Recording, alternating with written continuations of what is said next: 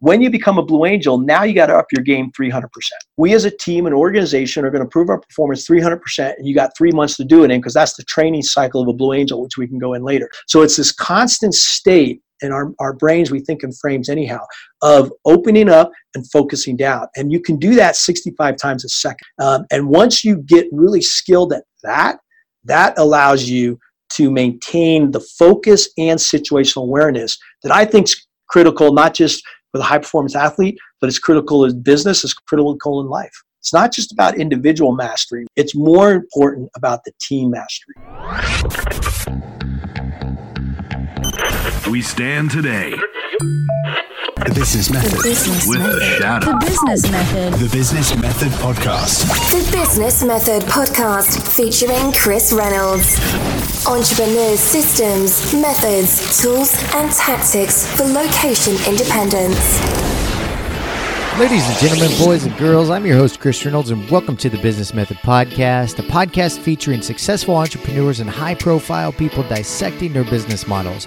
We dissect the different methods, tools, and tactics of high performance online entrepreneurs and high caliber people in a series format. On our first series, we interviewed 100 entrepreneurs in 100 days that have built businesses creating $100,000 or more annually. On our second series, we interviewed 100 entrepreneurs that have built location independent businesses that produce over a million dollars in annual revenue.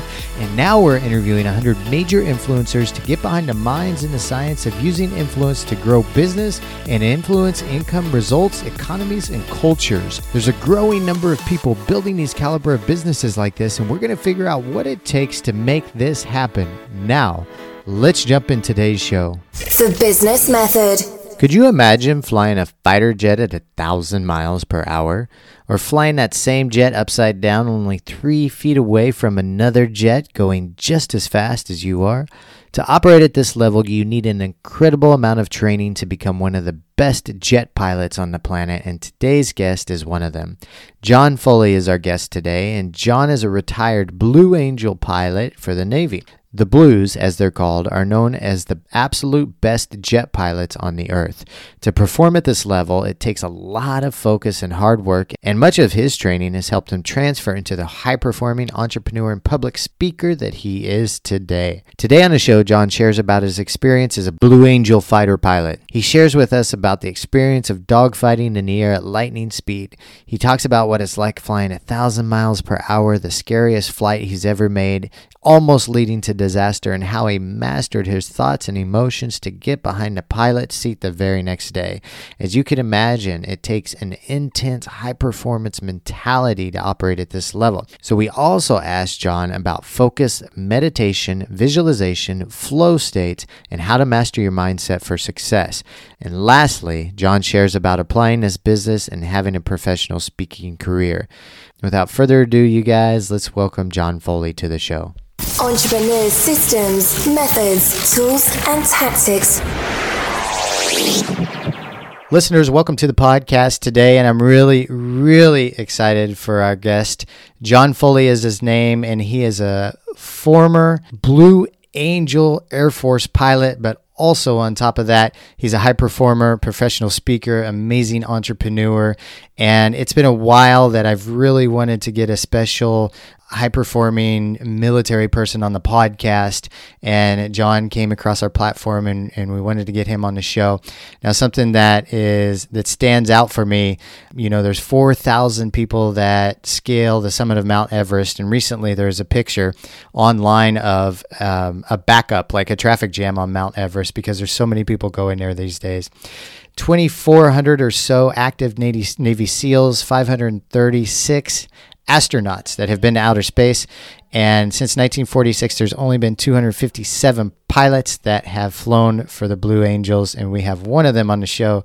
John Foley, welcome to the podcast. How you doing, my friend? Chris, nice to meet you. Thank you for having me. I'm, I'm glad to be here. And those words, glad to be here, meant something very special to me when I was a Blue Angel. And I think by the end of this podcast, they will mean something significant to your audience. Hey, just a, a, quick heads up though Blue Angels are Navy, by the way. Uh, the, the What'd I say? Air Force is Thunderbirds. You said Air Force. No big deal. Oh, really? Yeah, Oh, no, you know, you learn something new every day. You know, I was shocked when I actually learned that um, the Navy was part of the Marines, and my dad told me that when I was in my 30s, and I and, and my mom and I argued with him. We said, "Yeah, you're, you're crazy," and he goes, "No, the the the." Is that right? The Navy's no, the Marines are part of the Navy. Did I get that right? The Marines are it. actually under the Department of the Navy, but let me tell you, Yeah. there- if there's any Marines listening to this, they're going no way because the Marines have their own culture and they really do. um, uh, it's only under the Navy when it comes to funding Paychecks. budgets. right. Yeah, exactly. Yeah. Yeah. How cool. Okay, so so make sure I got it right. The Blue Angels are part of the Navy, correct? Yes. Yes. Okay. Got Navy it. carrier fighter pilots. That's where we. Interesting. Yeah. Yeah. How cool. So um, I want to talk more about the Blue Angels and the history um, of them, and then the mindset you got from this and the career that you have today, because there's a lot of overlapping on I think on what you do and what um, I do, and, and plenty of the listeners um, want to or aspire to do. But I, I'm glad. You know, I love when I hop on the show, John, and I can tell almost immediately I'm going to like this person. And I did that with you know when we just hopped on um, on our call just a few minutes ago. You had a big smile on your face. You were wrapping up a team call, and I was listening in for a few minutes, and and it seemed like you had a really happy team, and things are going well. And uh, like I think we're going to have a great conversation. First off, though, you know I don't know too much about your backstory. So if where'd you grow up? You know, all over all over the U.S. because my dad was in the army, and when you're in the Okay. military, you move about every three years. I was actually born in Germany, uh, lived a lot on the East Coast. My dad was a uh, an instructor at West Point. He was a Army engineer. I lived in Virginia, D.C., Texas, Florida, but I pretty much grew up in California. Went to high school in California, and went to school in Colorado for a year. Went to Naval Academy, and then bam, I'm off on my my Navy career. Did you know from a young age that you wanted to be in the military, or You know, it was even more specific than that. Um, when I was 12, my dad took me to an air show. Uh, now, I love my dad. I mean, he was like this icon to me. I mean, if when I think about wisdom, I just think Mhm. about my dad. And uh, so I wanted to grow up just like him. Well, he happened to be an engineer and an army officer. So that's what I thought I was going to be. And then one day he took me to an air show. I'll never forget this day. We're in Newport, Rhode Island. I'm 12 years old. I look up in the sky. There's six magnificent blue jets flying that day. And I turned to my dad. I said, Dad, I'm going to do that. And I remember something hit in my heart. You know, when you when you feel something, mm-hmm. it's not just in your head, but in your Yeah. heart. That was that moment. 18 years later, I got to strap in on one of those cockpits. wow, what was it like at that moment when you strapped in for the very first time? Well, a, a couple of feelings. First was just awe, you know, and, and that's when I speak to, um, and I'll speak to over a thousand audiences in the last decade. Uh, I always ask people, you know, when you think of the Blue Angels, what comes to mind? And the first word is usually amazing, awe, something like that. And that's what I felt. I mean, I, I, was also extremely humbled to be in the presence of greatness. To be honest with you, these these it was unbelievable the level of execution, precision, teamwork that was on display there every single day. So when I climbed in the cockpit, it was an air show, but I was in the back seat of a two-seat jet. Now you got to put this in perspective. I've already uh, a Navy fighter pilot, flew in the movie Top Gun, six-time top ten carrier pilot, instructor pilot with the Marines, um, and all of a sudden now I'm in the Blues and it's a whole new game. And we're taxiing out to the runway. The little hairs are standing up on my neck. I mean, I'm like, holy crap. And uh, we can talk later about uh, the first takeoff, but it blew my mind. I could imagine.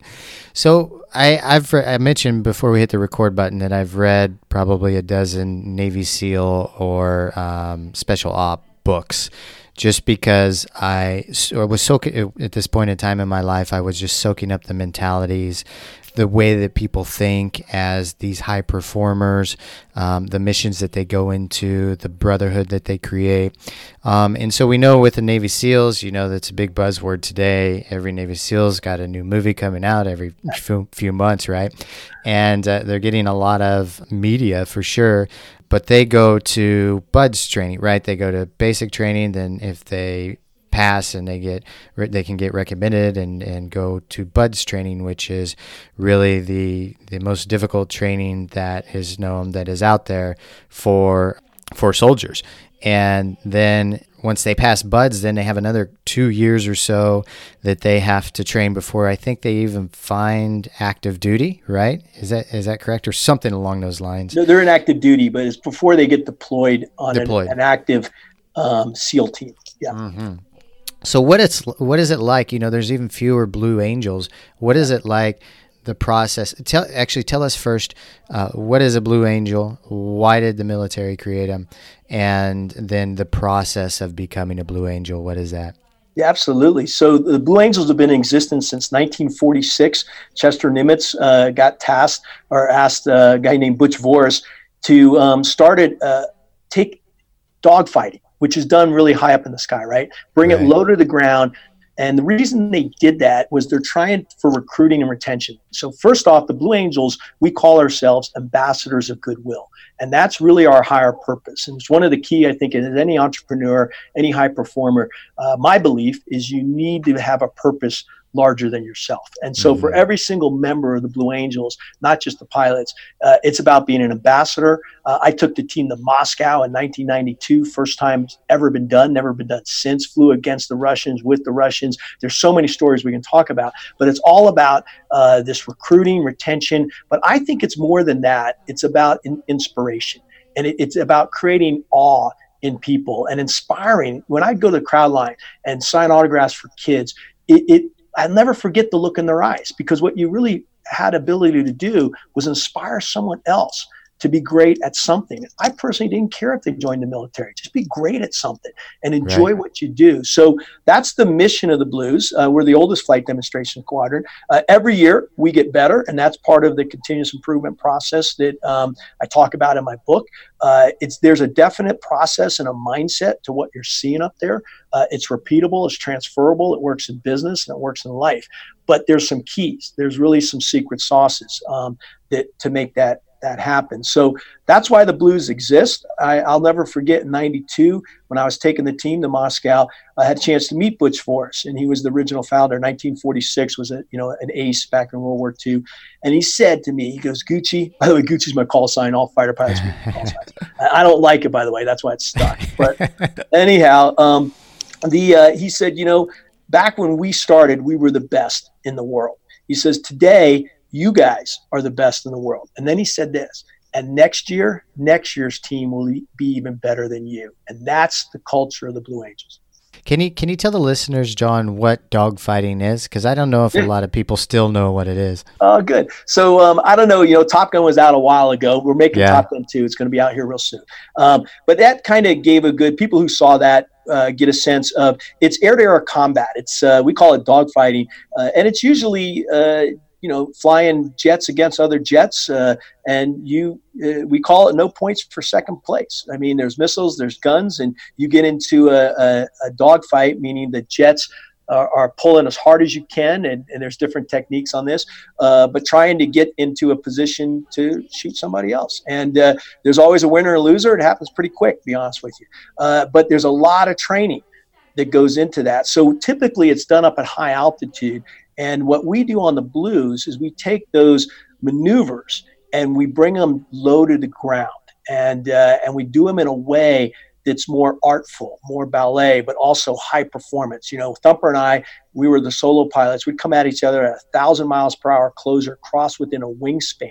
You'd be so close, my head would get thumped from the airflow going over the canopy. You know, a thousand miles per hour closure, that's a mile every four and a half seconds. We're Wow. approaching each other. So stuff happens pretty fast, and it's pretty grueling up there.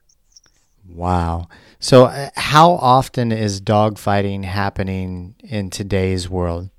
Well, not that often because we're so damn good at it. I mean, uh, you know that's one thing you, you know the us is incredible with our not only the aircraft but more importantly the training of the pilots and that's what makes a difference there's a lot of good aircraft out there uh, and uh, it's very rare now because and that's good because we're not in a, a bunch of conflicts. We own the airspace uh, owned it over iraq owned it uh, pretty much afghanistan you know it. Uh, no country's been able to really challenge the dominance we have up there in the sky.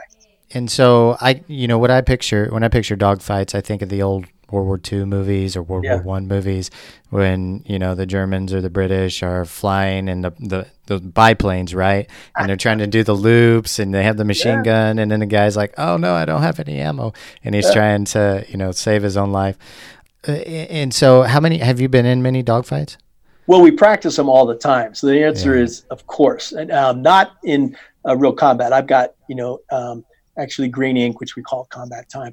Uh, but very r- rarely do you actually um, get engaged. Uh, the one time that I was involved was in 1988. We were the Straits of Hormuz were being mined by Iran, if you remember back then, and we were escorting Kuwaiti tankers through and you know protecting them. And uh, you know uh, we had an op- opportunity there where um, some Iranian jets were coming out. They turned around and they ran. So the answer is no. But the uh, but you practice it all the time. That's why Top Guns exists. Um, you know, Top Gun is a school, and uh, and also in the Navy Marines we have what we call replacement air groups, and you train dogfighting, you teach dogfighting uh, all the time, and it's a skill that's perishable. So you have to really um, be on your game. It's both a mental and a physical game, and it's the exact same thing as happens in a Blue Angel Air Show. You know, um, in uh, in my book and, and in the speeches I give, I take you behind the scenes and I show you how number one we prepare and how we focus because you got to be focused even before you get up there, visualization, that kind of stuff.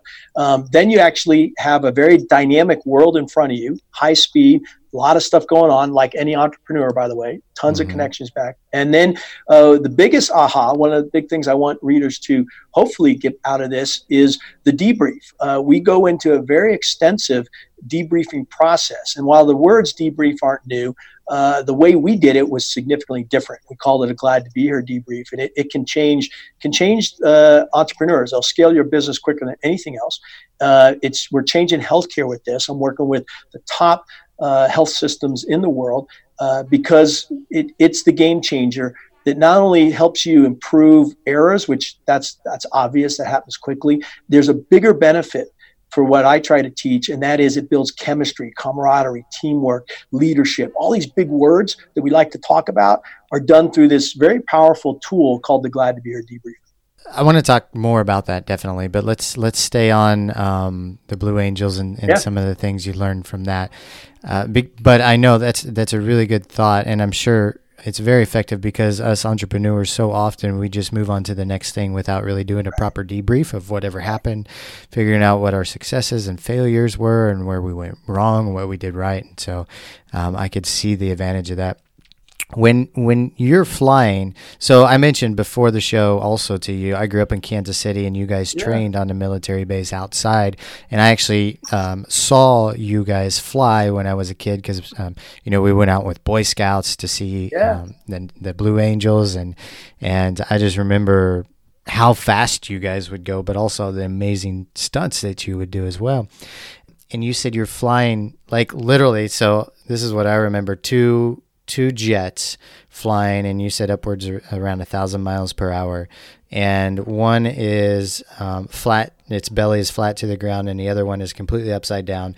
But the the heads i guess you call that the heads or the windshield of the jet The cockpit, uh, you- yeah the cockpit right? But the the glass you guys are really just flying on top of each other and one guy's upside down and you're you're flying that fast how in the world can you make that happen like that just so, seems so crazy to me and it, it's just like the smallest error could could be it for both of you guys right Yeah. and so how what's the process of of flying at that intense speed without any faults Yeah, I love it. Well, first off, rarely do you have any, um, you're never perfect. We're, we're just, we minimize the discrepancies and uh, we're constantly moving, but within a three inch circle. Normally, so you can imagine flying uh, next to someone at, and by the way, it's 1,000 miles per hour closure. We're going about five, 600 miles per hour when we're together. Uh, Okay. Is is about uh, normally we fly around three feet apart, 18 inches,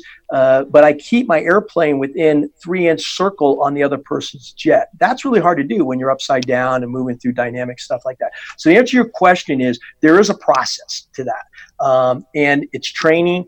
But even before you get to that point, because what I'm about to talk about is what is in the 0.01 percent. You know, when I work with companies, I talk about entrepreneurs. You talk about well, you know, how do you get to become the best, right? So the the one percent of the world, whatever. But I talk about what's it like in the in the one tenth of one tenth to one percent. Because what we're showing you on the Blue Angels is an extreme level of high precision. Okay, uh, but here's the cool part: is um, it's it's it's possible and more than possible you see it every year. So my kind of passion's been for the last 20 years is let's break down what worked in that dynamic environment and see how we can apply it in people's normal lives. So i think the way to answer that question is really twofold. Maybe i can go into um, first off you, you asked earlier you know what does it take to become a blue angel? And I, I can go over that if you want. And then Yeah. the second part is when you become a blue angel now you got to up your game 300% and that's that's the real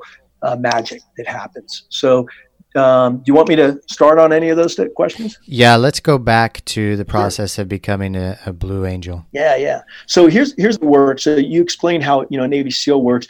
Very similar. Uh, you're looking at trying to to um, define uh, the best of the best right? And uh, so a navy pilot you know you get you got to finish uh, the naval academy or any school right? And you get uh, if, if you get selected to become a, a pilot that's your first job.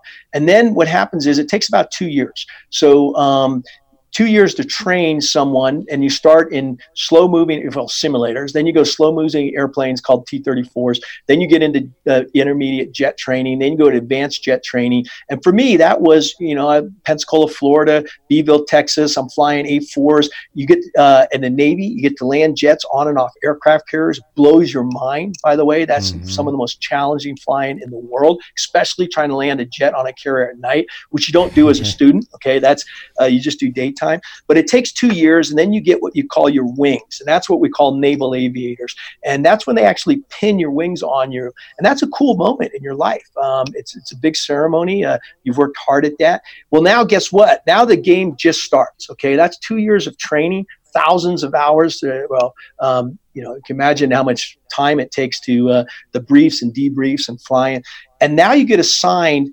to your fleet squadron. But before you get there, you have to get proficient at a certain type of airplane. So maybe you'll pick fighters, maybe attacks, maybe a support aircraft. And usually the best, and it's a pecking order. They go to the number one person. You're graded every single day when you're flying. And at the end of the, uh, when you get your wings, they go to the number one person. They say, what airplane would you like to fly? And if it's available, that person gets to pick. And then from there on, you know, you get what's left over. So most people will, will pick fighters. Uh, if you, it doesn't really matter. What once, what if you get into fighters or anything else, you then go to what they call a replacement air group, and that's where they train you how to fight the airplane. At this point, you can fly, but now you gotta you gotta learn the weapon systems and doing the dogfighting things that we talked about. That takes about another year. So it takes about three years to get to the point where you're actually of any value to the Navy or Mhm. anybody else, and then you get assigned to your squadron. And it's a three-year tour. And on the Navy, you get deployed. You fly on jets, on and off aircraft carriers, flown all around the world. Um, I've been to almost every sea in the in the world. I've been around the world multiple times. Uh, just all, all kinds of incredible experiences. Then what happens after that tour, and that if you if you survive it, not everybody does. If you survive it, um, then they usually uh, take the best of those pilots and they become instructor pilots. So you may have saw in the movie Top Gun, you know, they're talking about the Top Gun instructor pilots. There's replacement air group instructor pilots, and that's where um, where most of the Blue Angels come from. So when you apply for the Blue Angel, what we're really looking for is we take people out of the instructor rank who have already demonstrated that they not only can fly the airplane incredibly well. Here's what's more important. You can teach someone else. So you have to Mhm. be a mentor and a coach and and and and you're you're like a player coach you're up there flying but you're also teaching and mentoring because we swap out half the team a year imagine that? Half of your Yeah. executive team new every year. A third of my support team new every year. So training and mentoring and coaching is huge uh, in the blue angels. And then from that group uh, we'll take three pilots a year um, and they go through a long selection process of uh, you know typical stuff in business, resumes, res- recommendation. But more importantly, um, you get to meet the pilots, and we it's almost like um, remember the movie Animal House? Do you ever see that movie? of course, yeah. Well, you know when they're when they're naming the the pledges, it's kind of the mm-hmm. same way. We have a meeting. We we bring the the the selectees out to Pensacola. We spend about a week with them. Uh, they get to meet you know the significant significant others and talk to people. Bottom line is we vote, and it's the only thing in the Navy that I'm aware of. SEALs don't even do this, where the replacements are picked by the existing team. And um, nice. so the existing team, once you've met that criteria, instructor, pilot, all that kind of stuff, um, we pick our own replacements. What would you say, John, is the difference in mentality between a, a Blue Angel and even, you know, say some of the top top best pilots in, in the military? Well, it's similar mentality uh, if you're talking some of the best pilots, right? But what's okay. different is your ability to focus and um, this ability of a belief and a teamwork. So the, the difference, I'll put it this way: when I um, showed up to the Blues. Remember that first flight I was talking to you about? Uh, mm-hmm. Uh, you know, I, had done some some fun stuff in the Navy, right? Uh, and then the Blues, we take off and we select full afterburner. That's 128,000 pounds of thrust, by the way, with the four jets on the runway. Next thing I know, we get airborne. The pilot does this violent left wing down. We go slicing underneath the wingtip of number two jet. We're tucked in underneath the afterburners of the boss. The airplane's shaking. The flames are coming out, and these guys, four guys, go straight up. Now my eyes just opened up, you know. And and here's here's the thought. It hit me though, Chris. The thought mm-hmm. was, how am I going to do this? Because what the Blue Angels were, were doing was, and what they were saying to me was, John Foley, you want to play in this game? You got to improve your performance 300%. We as a team and organization are going to improve our performance 300%, and you got three months to do it in because that's the training cycle of a Blue Angel, which we can go in later. Um, but that's what it is. So just to put it in uh, perspective, is um, I needed up my game, not just me personally, but as a team member. And that's why the message is so powerful to sports teams and organizations. It's not just about individual mastery, which absolutely is critical. It's more important about the team mastery. I got to ask John a couple things. What's it like? What's the world, you know? What's the world like? And I'm sure you've asked, uh, answered this question a thousand times. What's the world like when you're going a thousand miles per hour? in the sky. Like, well, how long does that take to get from New York to LA? Well, first off, it's just flat cool, right? And, yeah, I can uh, imagine. And yeah. you got it. That's one thing I used to pinch myself is that it's just not normal. You know, it's mm-hmm. magical. Number one, airplanes shouldn't fly. Now, I've had all the. I'm an engineer. I understand Bernoulli's law. I understand the curvature of the wing. I understand about lift. But I look out there and I go, "This is crazy." it shouldn't mm-hmm. work, right? You know, mm-hmm. uh, now the more thrust you have, the better. You know, we always all pilots, fighter pilots, we just want more power, right? Uh, but to answer your question, um, it's it's amazing to be up there. Now the difference is very very clearly going a thousand miles per hour up at altitude. It's just dials in your cockpit. Um, but when you're down low okay. to the ground, holy crap! You know, here, here's a way you can try to do it. Take your car drive about i don't know as fast as you want to legally or whatever you know you want to do um, and look straight down at the dotted lines on the road and when you look straight down those dotted lines will be going by so fast that's what it feels right. like going a thousand miles that's what telephone poles feel like going by at a thousand miles per hour below the ground oh my god how and how how far is that between new york and la how many hours well, is it even hour? Yeah, so it, it depends on your fuel. Here, here's the problem. Uh, okay. When you're going that fast, you're burning up fuel. So you can't yeah. go the whole way. That's why airliners fly slow, to be honest with you, um, and they fly up high altitude because of fuel efficiency. Um, okay. Now, you know, if you so the answer to your question is the way I would do it in a fighter jet is very similar to an airliner, unless I got airborne tanking. So if, uh, that's kind of nice to call up your buddies and say, "Hey, you got a you got a tanker? Come on up over Kansas City, and I'll meet you above uh, uh, at twenty thousand feet, and give me some gas, and I'll keep going." That's kind of fun. When what's an example of when the the Blue Angels would be deployed in in today's scenario? Well, the Blues actually have only been deployed once in the entire history, and that was in Korea. Uh, and I don't think it would happen in today's scenario because the, the idea about deployments is um, all the Blue Angels are active duty, you know, instructor combat pilots, but we do a shore tour, which is uh, that's what this is called. In the Navy, you're either out at sea deployed or you're out at shore teaching or training somebody else. And so you get in a, Okay. a, a cycle. So the answer to your question is um, we don't just like when it, when a conflict happens, you don't just say, "Oh, these are the best pilots. Let's send them over." No, there's a, there's a rotation, right? Squadrons are are working up, and there are people out over there. So uh, you just got to fit into that rotation. So it would have to be an extended conflict before you'd ever see that. Yeah, that makes sense. What was your scariest situation as as uh, flying as a I bet- pilot? I've had a ton of them. I mean, it's funny now. It's it's flying in the backseat of airliners, to be honest with you, but it's not scary. It's Yeah. uh, it's actually so so safe, so calm. I mean, I I sleep. But what um what I basically did one day is I just started reflecting back and saying, well, you know, how many times did I almost die? That that was the question I asked Mm. myself, and uh, it was nine. So you know how they say that cats got nine lives. Well, I know humans do too. At least I did, luckily. But three of them, I was so close to death that I could not even eject. And what that means is, you know, you can eject out of a jet airplane. You pull a handle and it blows you out of the cockpit. But it takes about 1.2 seconds to activate that, and you have to be inside the the envelope, meaning you don't want to be upside down 50 feet off the ground. You'd just be blown into the ground, right? So um, uh, I've had three instances where I could not even eject, um, and uh, and I survived, which are, is fortunate. At least my wife thinks Yeah. so. yeah. I think so. what can you do? You mind sharing about those? Yeah, yeah. So the first one um, that that I really remember is landing on the back of an aircraft carrier at, at night. So remember, I was telling you about um, how challenging that is. You know, they actually back in Vietnam they hooked up naval aviators. They were measuring their heart rate, right? They were trying to see where Mhm. were the most stressful moments. And these are guys that are flying combat over Vietnam, getting shot at by missiles. Well, you can imagine your your heart rate goes up a little bit. Do you realize that the heart rate landing their airplane after a combat mission on the back of an aircraft carrier at night was higher than it was getting shot at?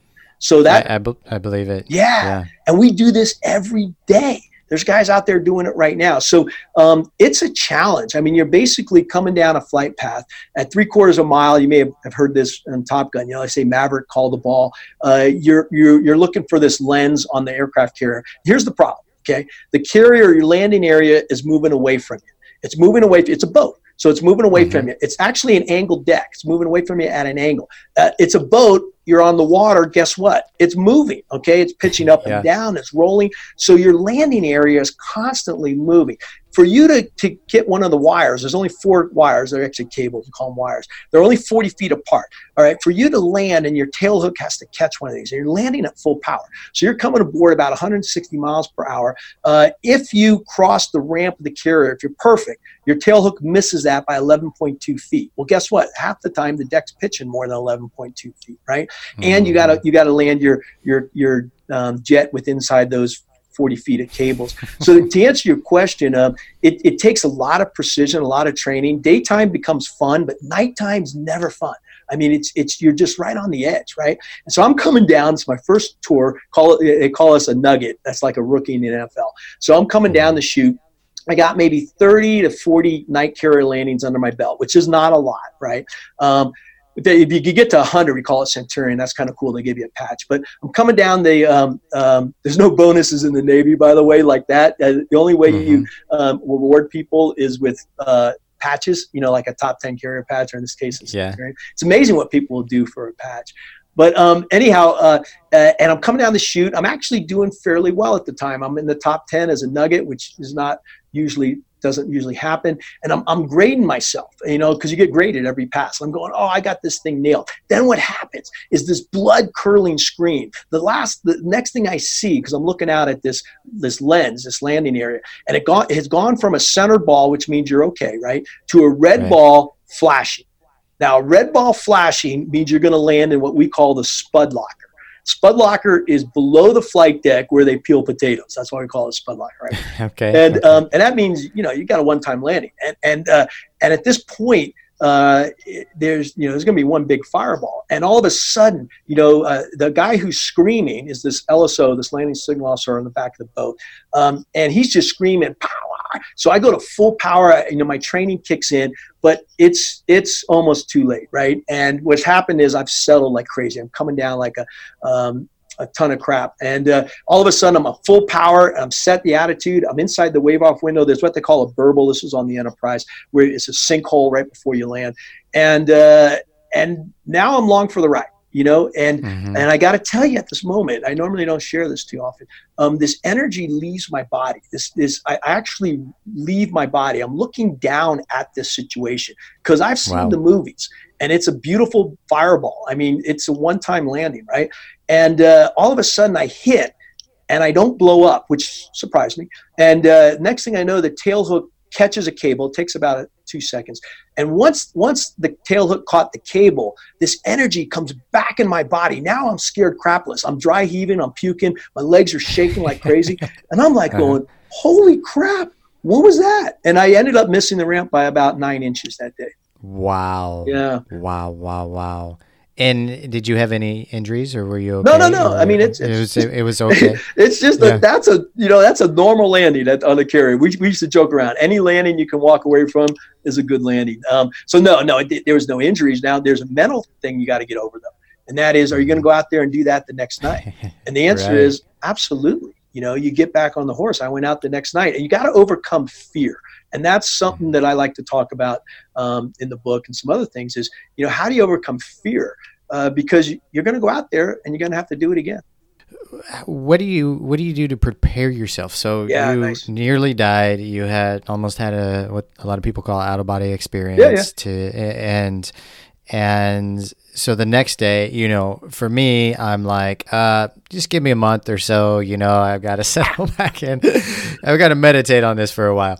Um, but you you don't have that option. It's like go out the uh, next day, and of course you've got your team there Yeah. that encourage this and help you through it. Uh, what do you do to tell yourself, okay, I've got to get out there and prepare yourself to make sure you're ready to fly again the next night? Great question. And I know you're kind of joking about, "Well, I'm going to wait for a month and meditate. It's uh, just the opposite. Um, we actually debrief that moment. And that's the key, right? So the, the minute that I walked off that airplane, I went down to my squadron. No one wants to even talk to you because they realize, you know, that was pretty close.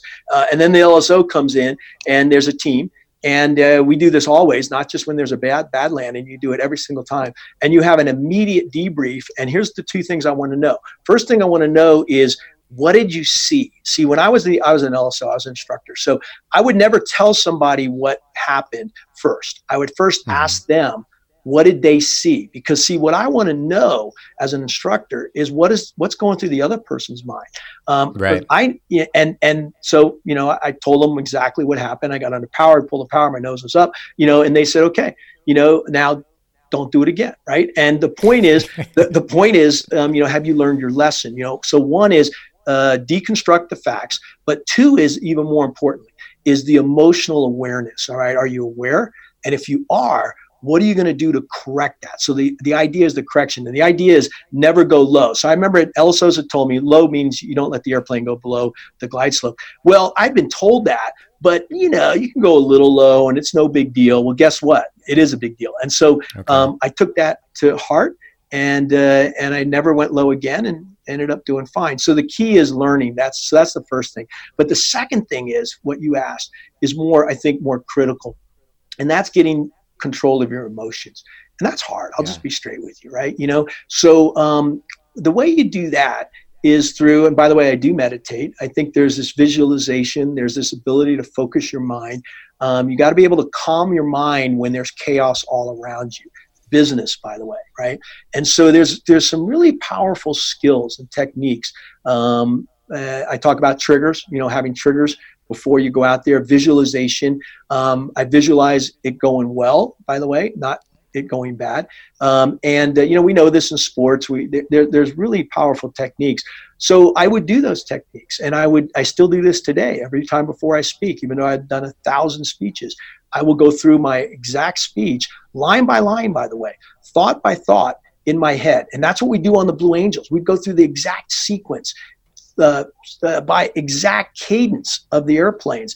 Uh, we're even talking about the communication, and you ingraining into your brain. You actually are changing the neurons in your brain, and we know this now through science. So that's that's what I did. And then what it was what was it like um, going out to the plane the next day? Where you did you have a, a bunch of anxiety and just kind of forcing yourself through it, or were you Uh, ready? it varied. Yeah, there was anxiety, you know. Um, Yeah. But I also knew, a, I knew I had training. I knew you mentioned this before, by the way. There's a good support team around there. Uh, I knew I could do it. So it, what you have to do is is actually get over your own anxiety. Is a good word. Um, the fun part. So the answer to your question is the um, that night after debriefing, I went to the the dirty shirts wardroom. That's where you the pilots eat, and I had a big double cheeseburger with fries because you know you're not you're not going to die from cholesterol at that point. As if I die from that or cancer, I'm lucky, right? You know, so uh, you know I kind of gorged out, and then uh, the next day, the problem is you know sleep and can you block that out of your mind because that's all you think about, right? So I've learned to compartmentalize, and that's to take these instances and and you don't do away with them, but I put them in what I call the back of your head, right? And it's same thing in business, right? Whenever you have a challenge, let's say you have a relationship that's not going well, you know, you got to be able to compartmentalize it at certain times, right? And then you got to bring it up to your consciousness, and uh, and then you're going to work on it, right? So the point is, um, I'm pretty good at compartmentalization, which by the way is not always great for relationships, but um, you got to you got to be smart about this, right? Um, but anyhow. Uh, and then I went through the landing so many times in my mind. And then when I'm, when I'm coming down the chute uh, that next night, uh, what I realized, and this was maybe an aha that hopefully be helpful for the listeners, is I realized that the airplane didn't care. So you said you walked out to the airplane. You know, it's a physical, right? It doesn't know if I'm scared. The airplane doesn't know if it's bad weather. The airplane doesn't know if the deck's pitching or not. Uh, it doesn't know it's nighttime or daytime. It's going to fly the way it's flown. And and Right. so this the the skill is get get control of yourself. And I realized I went, holy cow, you know, I just got to stick to my procedures. I got to stick to my training. Um, I just need to control my own mind, and that's the key. Where did you pick up meditation? Was it in when you were in the military? No, it's, it's it up after the military. In the military, um, in, in the active duty, not the Blue Angel side. Blue Angels are active duty, but it's a very special kind of elite um, group. Uh, I never, you know, used meditation. Never even used visualization. It was never taught to me. You know, as a kid, uh, did I visualize? Yeah, you know, we all have dreams. Um, you know, playing football, I visualized that kind of stuff. But it was never taught to me. When I got to the Blue Angels, when the first time it was actually part of the core discipline of the way we we as an organization did things. And before we went flying, we would always have a brief. Now in the military, the briefs are usually pretty. Um, they're very structured, and you know, okay, where's the safety obstacles? What's our objective? How are we going to do this? Boom, boom, boom. In the Blue Angels, we did that, of course, but then we went into something much different, and that was this actual recitation or cadence of what we were going to do. And I've got video of this where we're going, we're, we're, we're walking through our maneuvers. Sometimes we call it chair flying. And I, I'm actually feeling the cockpit. I know what it feels like in there. I'm, I'm, I'm visualizing those three inches on that other airplane. I know what it's like, what, what it feels like when the G force comes off and I'm upside down hanging in my straps. I mean, I, I'm going through that. And I, I go through it at such a precise way that by the time I climb into that cockpit, it's easy. I just have to Mhm. execute, right? And um, so we never used meditation there. We used visualization. When I got out of the military, is where I got exposed um, through uh, mostly my wife uh, meditation, and now for the last 20 years, uh, I you know deeply see the the parallel between focusing your mind and meditation. It's huge. What's the, what type of meditation do you practice? I got now? tons. So um, uh, I got a good friend of mine named Michael Roach. If anybody should look him up on this book called The Diamond Cutter. Uh, he teaches. He's a he's a Buddhist uh, geshe, which means you know he, he understands Eastern wisdom, but he's a he's a Westerner, right? And he teaches Eastern um, uh, wisdom for really business success, right? Anyhow, um, the uh, the key there was you know many different types. I, I start every morning with my glad to be here wake up. It's a meditation to me, and it's a, it's a meditation on gratefulness and gratitude. Here's what I do. Everyone can do this in a second. Very first thing I do when I wake up is I just say, what am I grateful for in the present moment? That's the key. So today was easy. I'm actually in Sun Valley. That's where I live. And I, I woke up. It's a beautiful day here. Um, and I'm saying, you know, uh, I'm just healthy. I'm, I'm, I'm happy. Life is great. I have a great business, a great relationship. Everything's going really well. I'm like, I'm grateful for that. Okay. Then I said that, and this is the key though. I go back 24 hours every day and I say, what happened yesterday? Did I have something to be grateful for? So for me, I was with my team. I've been gone for six weeks. I was with my team, and you said, you know, we were having a team meeting right before you and I talked. I got a great team, you know, and, and we were going through catching up after six weeks. Where are we? Where we're trying to go? You know, that kind of stuff. Um, I was grateful for each and every person on my team. Uh, then here's what you do, though. This is really critical. Go forward in your day and this is what I try to do. And I think about others, not just yourself. So today you came into my mind. And I said, you know, I'm going to have the rare privilege to speak with, with Chris and, and maybe we'll be able to, to support or help somebody else out there listening. And I was just thankful for this opportunity. Turns out I do that every day. Turns out if you do that, and we don't know how long, we really don't know how long it, it it takes to form a habit. You know, there's all these numbers out there, but it depends on the complexity of what you're doing. Um, but if you do that, you know, you all know Hebb's law. You'll change the neurons that are in your brain, and you'll start to have more grateful, happy thoughts. So that's one meditation I do every day. Do you do do you meditate just once every day? Well, it varies, right? I, I, I, do different types of meditation. So I try to do it in the morning. This morning we did a chakra meditation where I'm, I'm meditating on different energy centers in my body. Um, um, actually, I have a very um, disciplined routine that I do in the mornings, and part of that is calming the mind. Uh, sometimes it's meditating, sometimes it's it's sitting outside when it's peaceful and just uh, in quietness, uh, more visualizing, right? Um, uh, do many different, I do problem solving meditations when I have a, a business challenge. Uh, there's a technique that I use for that. Um, uh, many different, many different ones um, that I've been using.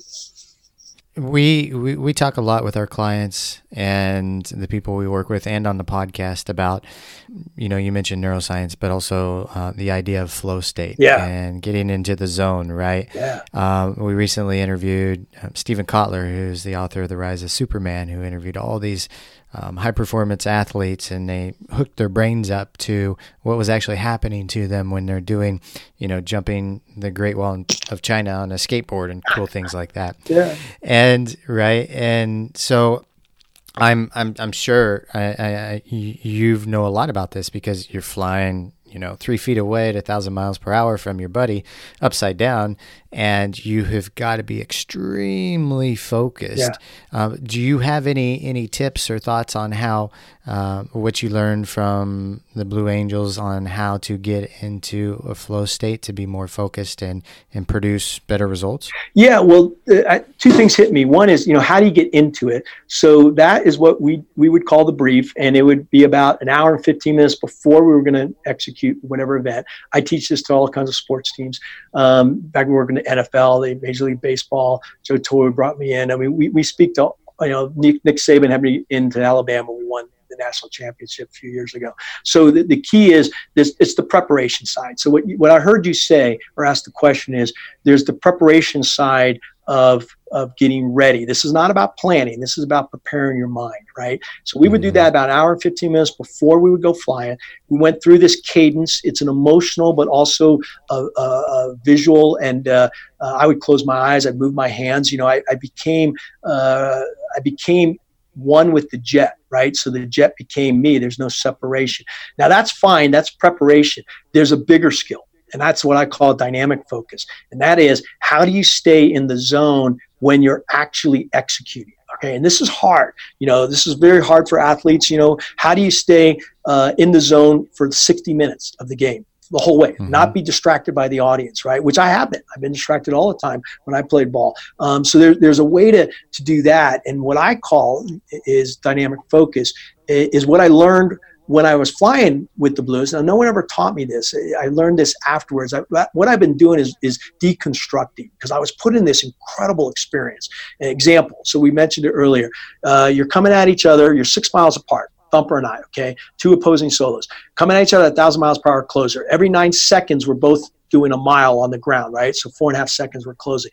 Um, what I have is some checkpoints. So what I'm doing is I'm, I'm it's, it's, sequential. I'm hitting a checkpoint and I'm, I'm and I'm checking. Am I early? Am I late? And I'm making adjustments. What most people don't realize is this is a constant state of adjustment. Flow is not just sitting there; it's adjusting, mm-hmm. right? So then, but here's the real key: is now I got to pick up the jet. So at two miles out, uh, that jet looks like a dot okay, because it's coming straight at you. It's coming at right. you, you know, like I said, a, a mile every four and a half seconds. So you got to be able to focus in on that dot and then you actually have to open up. And here's here's what the skill that I learned. You focus down, you open up. You focus down, you open up. Because I got to see is there a tree in my way? Is there a sailboat mast in my way? Boom, where's the jet? What's his nose attitude? Oh, I got to open up. Where's my teammates? Boom. So it's this constant state in our, our brains, we think in frames anyhow, of opening up and focusing down. And you can do that 65 times a second, by the way. Um, and once you get really skilled at that, that allows you to maintain the focus and situational awareness that I think is critical, not just for the high performance athlete, but it's critical in business, it's critical in life. Yeah, absolutely. If if you were going to form a new habit, John, um, something you wanted to do or create in your life, what was the what's the process that you would use to make sure that habit gets ingrained yeah. and is effective as quickly as possible? The very first, most important one is is your belief. Uh, you have to set an intention that, um, and you have to believe your intention. So um, I think there's four steps. I'll give it to you right now. So the first is, you know, it's it's the old, you know, why, you know, so why am I doing this? But what's my belief around? Okay, um, do I believe this is possible? Because we have limiting and liberating beliefs. So I, I walk through a four-step process, which, by the way, I use for entrepreneurs to grow their businesses. This isn't just about creating a new habit, right? You can you can do this in a small way, or you can expand this. Um, so first thing I want to focus on is my belief. If it's a limiting belief, I usually find out it's fear-based. So I gotta I gotta counter that. I gotta turn limiting to liberating beliefs, uh, and I gotta believe it. The same thing when I climbed in that cockpit. Could I improve my performance 300%? The answer was yes, but I needed a whole lot of help and yeah there better be a structure and that's the second piece so the first piece is you really got to set your own beliefs and you got to be honest with yourself because you cannot lie to yourself right now we all have these beliefs in our heads and we know uh, what's holding us back and also what's liberating us second is now you got to make it um, more of a structural approach so i call that the brief and that's what we already talked a lot about this ability to focus so get it down to something that's simple and something that's repeatable. So if you want a new habit, let's make it simple and repeatable. So for us, that would fall under uh, a briefing every morning. Okay. Second, or the third piece is you got to actually go do it. All right. And a lot of people spend so much time thinking about stuff, they don't actually do it. So I'm actually executing. I'm out there, I'm executing. And, it, and as I'm executing on this habit, let's say, you know, it's to work out more or whatever. Uh, in this case, let's say it's to grow your business. I'm saying, okay, well, what is the piece that we thought about we're working on? Uh, let's try it. And now here's the fourth piece, and this is the most critical. And I've mentioned it a bunch of times, but it's it's now you better reassess and you better have a feedback loop. I call that a debrief. So now I'm I'm constantly reassessing. That will allow me to reset my beliefs, and now I get a spiraling up process of high performance. I call that the fearless success system. It's in the book, and it's a process that you can apply to creating a new habit it's a process you can apply to a relationship. It's a process you can apply to a, a new business. What do you What do you do to keep? It's amazing. Your energy level is amazing, by the way. um, and I know people that you know, even when they hit their thirties or late twenties, they start to struggle with energy levels. Um, and this is something I'm always examining, you know, as much as possible because it seems like every month there's new research that comes out about this. So, you know, and you, especially when people hit their 30s, late 30s or 40s or 50s or, or 60s, you know, they're, they're, you know, they just, they just, they, they kind of give up. They say, oh, by default, I'm older, so my energy is going to be lower. But you've got a, a lot of energy. So, what are the things that you do to keep your energy levels high, and how do you maintain that? You know, I'm so glad you asked that because it to me it's natural. All right, um, but now you know you're, you're making me unpack it. Um, I mm-hmm. think the most critical element, and I think where our energy comes from, is a purpose larger than self. I think you absolutely have to have this purpose larger than self. Um, to me, that's what we talked about on the blues being an ambassador. Now it's impacting people's lives around the world. You know, we fortunately have impacted over a million people, and now with this podcast, it's going to be even more. Um, but the idea is, it's it can't be about you, right? So my energy comes from waking up, going, I've got something important to do today and it involves others not just myself so i think that's number one number two is that uh, you, you, know you got to have a way to do it right so um, for for me right now uh, you know we have this amazing business where we get to work with top CEOs around the world. Uh, we get to meet people like you, Chris. We get to talk to people who are out there on the cutting edge. That's a privilege. So I, I, I constantly remind myself to be grateful for those opportunities. So that glad to be here wake up is critical. And it's not just wake up, do it, you know, throughout the day. It's critical to maintain your energy state, especially when you're mad and angry and frustrated. It's so easy to get in that downward spiral. Um, you know, I check myself. I say, wait a minute, okay. Um, but what am I grateful for? There, there, you know, there's a reason, and usually every challenge is is something that's going to make me grow anyhow. So um, I actually embrace challenges now. Now it sucks when you're in them, but what the heck, you know, just just go do it. So um, it, it's this ability to be grateful, and then the other element is, of course, I think there's a physical side, right? So that's the mental side of, of of it. But I, I try to eat well. I, I don't always. Um, uh, my wife again helps me with that. You know, I had a nice green smoothie this morning, um, but I had a steak last night, so it varies, right? But the point is that I try to eat well. I definitely need to get outside. That's one of the reasons we live in Sun Valley. It's not about just exercise but it's about getting into nature. I just uh, this morning took a long hike right out our back door. We got 368,000 acres. Now we only own one of them; the rest is wilderness. And uh, and I went I went on a hike, you know, out my back. And there's so much. I mean, nature's amazing right now. It's springtime. It's green. Stuff's coming out. Um, I, I, tried to do something physical last night. And When I got home, I jumped on my bike and rode my bike out my back gate. And same kind of thing, right? So the key is trying to find a physical, a mental, but I really think that emotional state, that estate of, of, of generosity.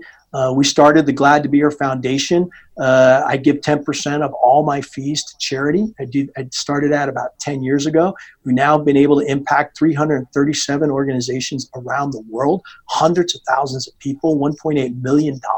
And that's just from, um, from the revenue that comes into us. I just say, hey, and then I tell my clients, you know, you're probably out there doing some great work. Where do you want half of this money to go? And we send money all around the world. And it's amazing uh, when you come and you find how many people are doing good things out there. And that to me is, I think, what's creating the energy. That's really, really cool. Now, you talk about four simple words that change the way you perceive the world. Yeah. Uh, I'd love to hear what those are because that sounds like a super hack that, that I could apply in life and uh, make a huge difference. All right, so here they are. Okay. Glad to be here and glad to be here. I started my talk. If you remember when, you know, go back in the beginning of this podcast, I said glad to be here and I told you it means something different. I'm, I'm glad you asked the question. Uh, Yeah. they're, they're not just four simple words. They, they did and changed my life and I think can change anybody's life. It depends what you put around those words, right? So for me, it's living in a state of appreciation and gratefulness that isn't just fluffy, right? It means go out there and do something. Go out there and make an impact. Go out there and be grateful for all the opportunities. So for me, glad to be here is I'm grateful for the opportunities I have in life. I'm grateful for the people, my team members, the people I get to interact with, uh, and then of course, you know, I'm grateful for you know my health in this case, or, or but it's all about others, and uh, that to me, when you really embed that into where it becomes not just a saying, it actually becomes the way you see the world. So I'm constantly looking at the world as magical. I'm constantly looking at the world as this is incredible, and all of a sudden uh, things will change all around you. The way you see the world will change, but here's even more important the way the world sees you will change. And in fact, on that, I'll send you a, a, sticker. We're trying to start a movement, by the way, of gratefulness. And so at all my talks, I hand out these Glad to Be Here stickers. You'll see them, and you go to our social media, our website, you'll see stickers on people's phones, computers. I got them on race cars. Um, you know, just the message of being grateful and appreciating your life and helping others is taken off. John, one thing that, that I'm impressed with that I've talked with a lot of people once they have their entrepreneurial career or success, they, they really want to go around and inspire people and share their story and, and create a professional speaking career. And you've spoke with over a thousand organizations. I think you're doing over a hundred a year or around a hundred, Yep. hundred presentations a year. Yeah. Which is one every uh, 3.65 days. Usually about three or four a week because uh, you don't Yeah. got the weekends. But go ahead. Yep. Yeah, absolutely. So, um, a couple things I want uh, I'd like to know. How how do you get tied in with uh, a group of speakers to get in the circuit? Because I've found that um, quite often it's, uh, and, and I want to say click, cliquey in a bad way because cliques are good also. Um, but you know, it's like there's a network there, and how do you break into that network to get more speaking gigs, and then how do you structure it in a way where it becomes a profitable business? Yeah, a great question. Um, I think the first answer applies to not just speaking; it's really anything that you want to do in your life. If you want something, let's say you want to start a speaking career, I would say find someone else who wants a similar thing and help that person achieve mm-hmm. what they want. So I'm happy to on this podcast and anytime help people uh, become the speaking world. The, the, the, way I guess the best way to share it is I'll just give you my experience. There's multiple paths up any mountain, right? So um, this is only one path. But the way it worked for me was I had no intention to be a speaker. Okay, uh, I had started a, a, different entrepreneurial company. It's called Centerpoint Entertainment. We are going to be the NASCAR of aviation. Uh, Red Bull, by the way, is doing it right now. You've probably seen the Red Bull air races out there. Uh-huh, uh, yeah. but I, I tried to start that in uh, 2001 and uh, you know, I had venture. I was I used to be a VC. I said I had venture capital backing. I had um, uh, well, all the funding came from me. But uh, the point is, I was in at New York on uh, closing an equity deal with ESPN on the day of 9/11, which became oh, very. Oh, wow. Meaningful uh, deeply for so many people around this world and this country, uh, and I saw the towers come down, and and I remember running towards them, not away from them, trying to see what I could do to help people, and there was nothing there's nothing you could do. I yeah. remember running, going in to try to get blood at the hospital, and uh, all the surgeons and medical people were standing around, and they wouldn't even take my blood because they're like, "We don't need any," you know. And I'm like, "Wow!" And I, I just was working with Patrick O'Shaughnessy uh, with Catholic Health Systems, uh, which uh, in New Long Island, he was there at that day. It was crazy. I was just I just met him two weeks ago. He was actually standing there. We hadn't seen each other for um, you know years. But my point is that. Um, that business blew up that day, right? But it changed other people's lives in a much deeper way. Uh, so you just reinvent yourself, right? And, and in that reinvention, I uh, was at an event for personal growth. I'm always trying to get better. And uh, someone was using, uh, talking about visualization, but more from the psychological standpoint. And they knew I was in the audience and said, Hey, do you mind saying a few words? And I said, Yeah, no problem. But instead of talking about the psychology, what I said was, Well, this is how we used it. I think that's what became evident in this podcast, right? I was just trying to be from a practical standpoint. Here's how to use it. And the light bulb went off that day. High performance teams, how to determine business results. I know how to do that, right? And mm-hmm. so I, I, I said, well, shoot, let's let's first come up with what's the message. So I think anybody who wants to uh, to speak, first off, you know, what's your message? Think about it. Um, make sure it's your message. Make sure it's real to you. All right. I, I talk about myself and my experiences. I, I, don't talk about others.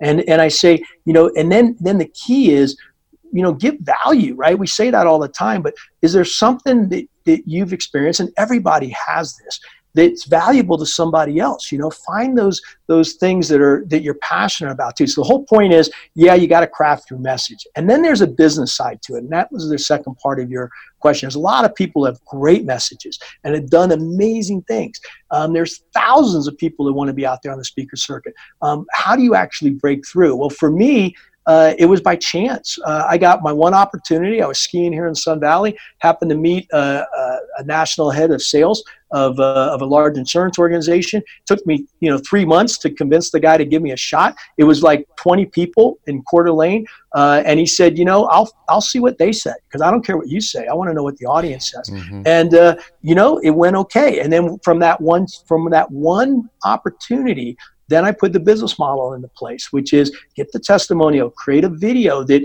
shows what you're doing, that shows the impact of not only you to the audience, right? And uh, and that turned into 20 gigs with that one company. Then, of course, uh, it was financial services. I started to get exposed to that industry. Next thing I know, I'm being exposed into multiple industries. Uh, I remember initially, I, I, thought the speaker bureaus were the way to go, so I reached out to a bunch of them, and they're like, "Who are you?" You know, and and uh, and they're right. I mean, you know, there's a lot of people that they already have in their quiver, so they're not interested necessarily in someone who hasn't proved themselves. So I'd say go out there and prove yourself, and then once you've proved it through the client's eyes, not through your eyes, um, then what happens is uh, people start asking for you, and now all the bureaus, you know, we have like, I think 48 bureaus that represent us now. Mm-hmm. Um, you know, it, it, it, it, changes, right? But I would, I, so that, so I guess to wrap up, that first statement I made is the most critical. Um, find someone else and help them and it doesn't have to be in speaking. You know, someone who's trying to start a business, help them with the skills that you have, whatever those are. And I guarantee you, you watch, people will start helping you.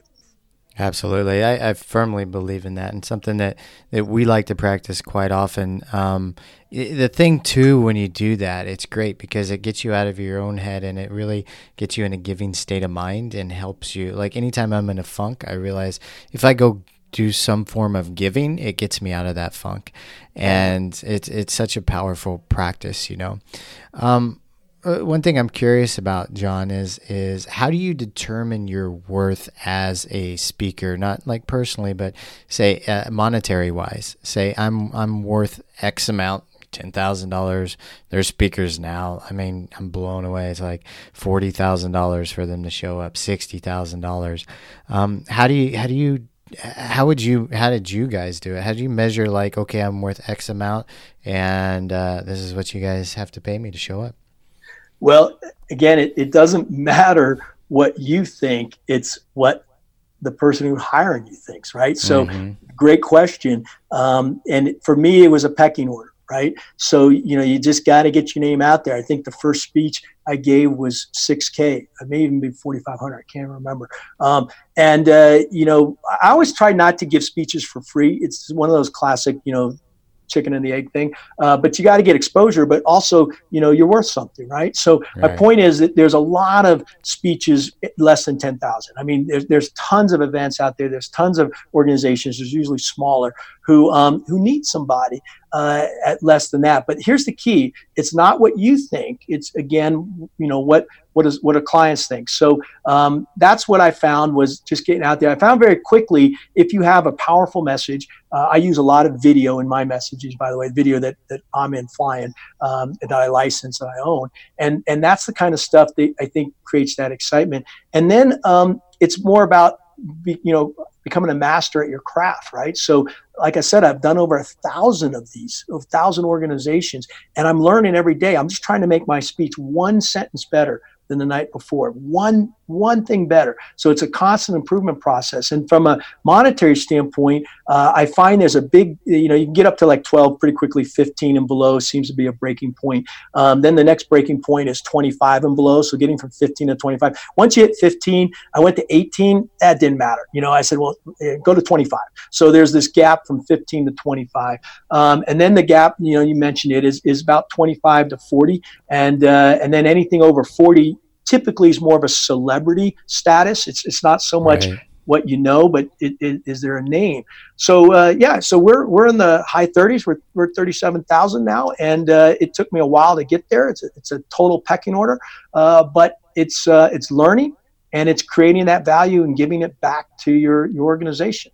John, I like to. We're going to wrap things up, but I like to ask the guest do you have any secret projects that we're working on? Because I come across a lot of amazing people and talk to amazing people. Um, and of course, the listeners are out there.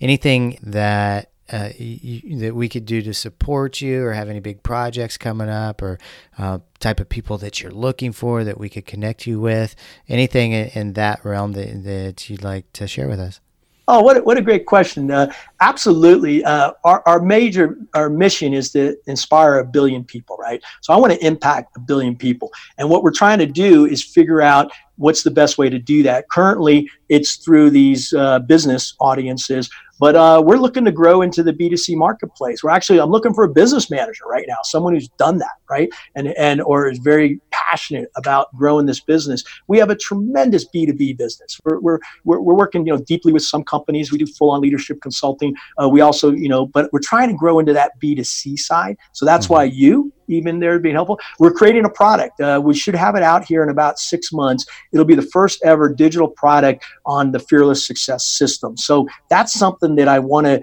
Uh, we're about halfway through the project right now, but I want to get out there in the world because I want to see how that impacts individuals because I know that it impacts teams and organizations. We know that. So it's actually we're reverse engineering the harder stuff, which is organizational transformational change, and and turning into more of the individual. Um, so that's what we're doing. We're also trying to grow the Glad to Be Here message uh, worldwide, uh, and the foundation is just one piece of that. But for for us, it's making a difference in other people's lives And uh, you know the new book's just out. I mean that Fearless Success book's only been out a couple months. Uh, of course, you can get it at Barnes and Nobles and Amazon and and all the airports. But uh, we got something special. Go to our website. Uh, we bundled it in with another book that I call Breaking Belief Barriers. So special for pe- listeners that want to go directly to the website. That's johnfoleyinc.com, johnfoleyinc.com. Uh, but more importantly, you know, uh, I would say just go make a difference in someone else's life. That to me is the best way you can help. Yeah, that's amazing. I I'm, I'm actually going to download that book as soon as you inspired me by the stories and the mentality that you use, and so uh, I'm going to download that on my Kindle as soon as we wrap up here. John, I'm incredibly grateful and glad that you're here, and uh, happy, so happy that you came on the show, and very happy that we had that you accepted the invitation to come on the show. Thank you for sharing all your tips and tricks and wisdom with us, your story with us. It was incredibly inspiring. I'm sure we could go on for another hour and a half, um, but thank you so much, John. Thanks for being here. Chris, thank you, and thanks for what you are doing for all your listeners and for so many people. It's been an honor, and I'm glad to be here. We're going to wrap up there, listeners. Thank you guys for tuning in once again, and we'll see you on the next episode. Goodbye, everybody. Hey, listeners, thanks for joining us once again. We wanted to remind you about our high performance productivity coaching and our five, six, seven, and eight figure private masterminds. These are all designed for entrepreneurs by entrepreneurs to help you scale rapidly and grow. Check out all the details at thebusinessmethod.com. That's thebusinessmethod.com. And we'll see you all on the next episode.